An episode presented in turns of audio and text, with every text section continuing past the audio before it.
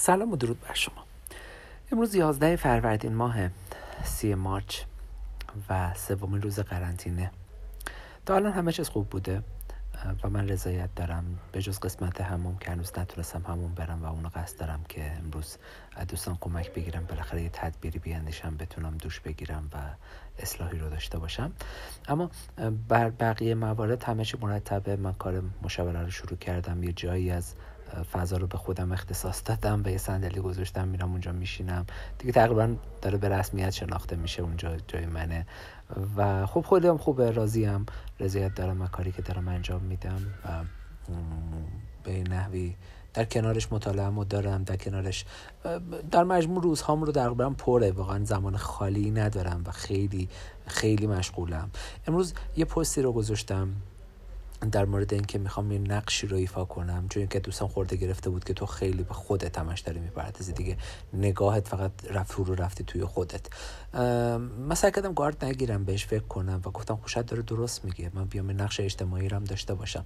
و گفتم ببینم تو این شرایط کرونایی واقعا چی کار میشه کرد؟ چه جوری می‌تونم کمکی رو انجام بدم نقشی رو داشته باشم. و فکر کردم که من خب به حال اومدم تو قرنطینه ای که مال دولت و پولی رو پرداخت نمی‌کنم. دستاتی که ما قرار بود هتل ببرم. و من برای هتل باید شب 50 دلار پرداخت می‌کردم. 50 55 دلار پرداخت می‌کردم. یعنی حدود 700 دلار بعد برای این 14 روز قرنطینه می‌دادم.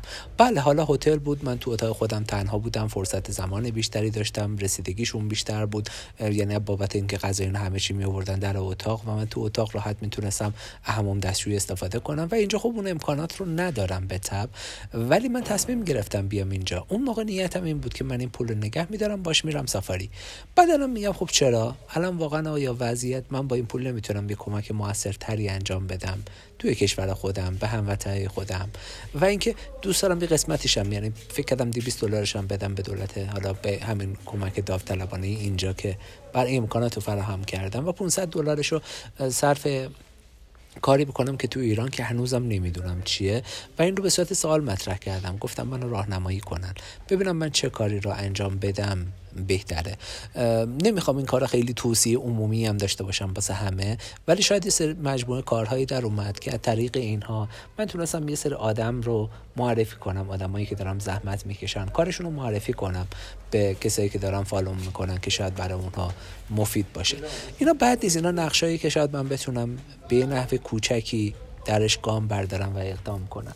و اینجوری حس خودم هم نسبت به خودم بهتر خواهد بود.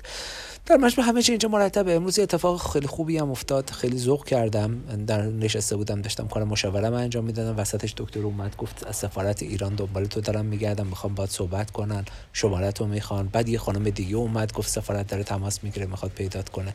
خیلی لذت بخش بود واقعا. اینکه سفارت سراغ آدم رو بگیره جویای احوال بشه و بگن که خب اگه چیزی نیاز داری به ما بگو.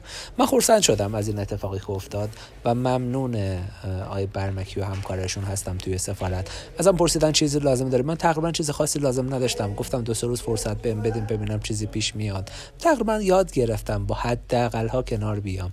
این انعطاف پذیری رو تو سفر آموختم و نسبت بهش خیلی خورسندم و حس می‌کنم این نحوه زیست و این نحوه نگاه کردن به مسئله و سفر رفتن می‌تونه خیلی خیلی بزرگم کنه. از آن چیز که تا حالا پیش اومده و جلو داریم میریم خیلی راضیم. برم ببینم که امروز تا شب چه کارهای دیگه انجام میدم. شاد بشید